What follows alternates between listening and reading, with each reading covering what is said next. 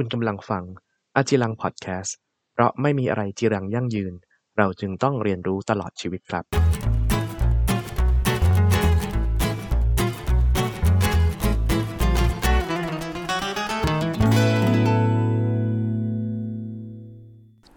สวัสดีครับ คุณผู้ฟังอยู่กับอาจีรังพอดแคสต์วันนี้เป็น episode ที่ 4 และเราก็ยังอยู่ใน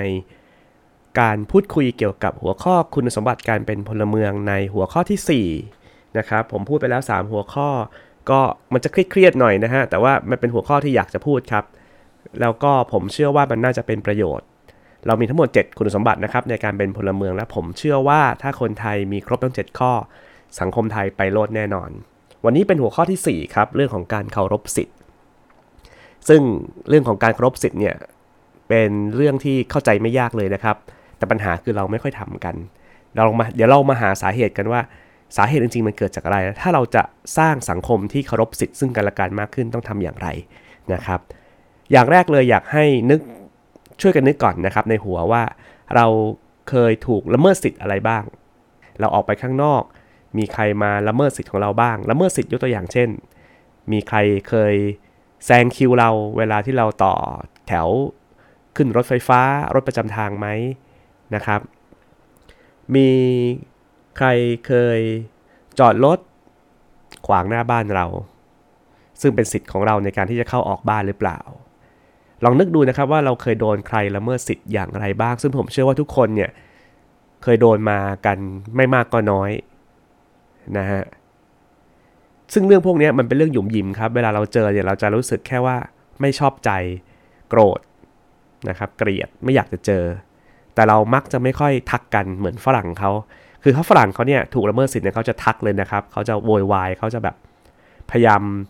เรียกร้องสิทธิ์แต่คนไทยไม่ค่อย เพราะด้วยวัฒนธรรมเราด้วยแหละ ซึ่งเราส่วนใหญ่ก็เป็นเลือกที่จะถ่ายรูปแล้วไปแอบประจาน ซึ่งก็กลายเป็นปัญหาต่อมาเรื่องการละเมิดสิทธิ์เขาซ้ำเข้าไปอีกกลายเป็นปัญหาเพิ่ม ดังนั้นถ้าเราเจอเรื่องแบบนี้ซ้ำๆบ่อยๆในสังคมแล้วเราอยากแก้เนี่ย ถ้าเราไม่ไม่อยากจะไปเตือนเขานะครับ หรือไปพูดจาใส่เขาให้มันเกิดปัญหาเพิ่มเนี่ย แต่เราต้องมันเราไม่ต้องการคนแบบนี้จะทำยังไง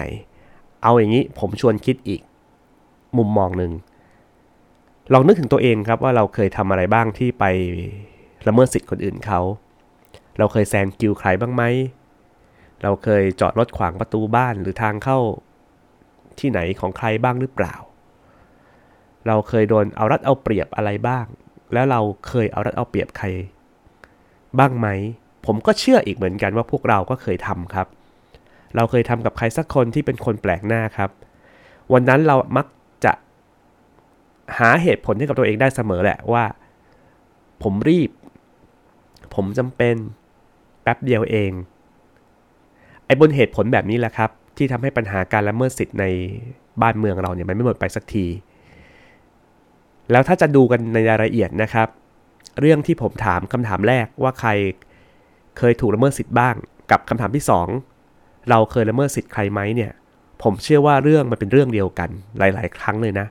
50%อะผมว่ามันเป็นเรื่องเดียวกัน สิ่งที่เขาทำกับคุณกับสิ่งที่คุณทำกับเขา ดังนั้นผมชวนอย่างนี้ครับ ถ้าจะลดปัญหาการละเมิดสิทธิ์ในสังคมไทยเนี่ยสักครึ่งหนึ่ง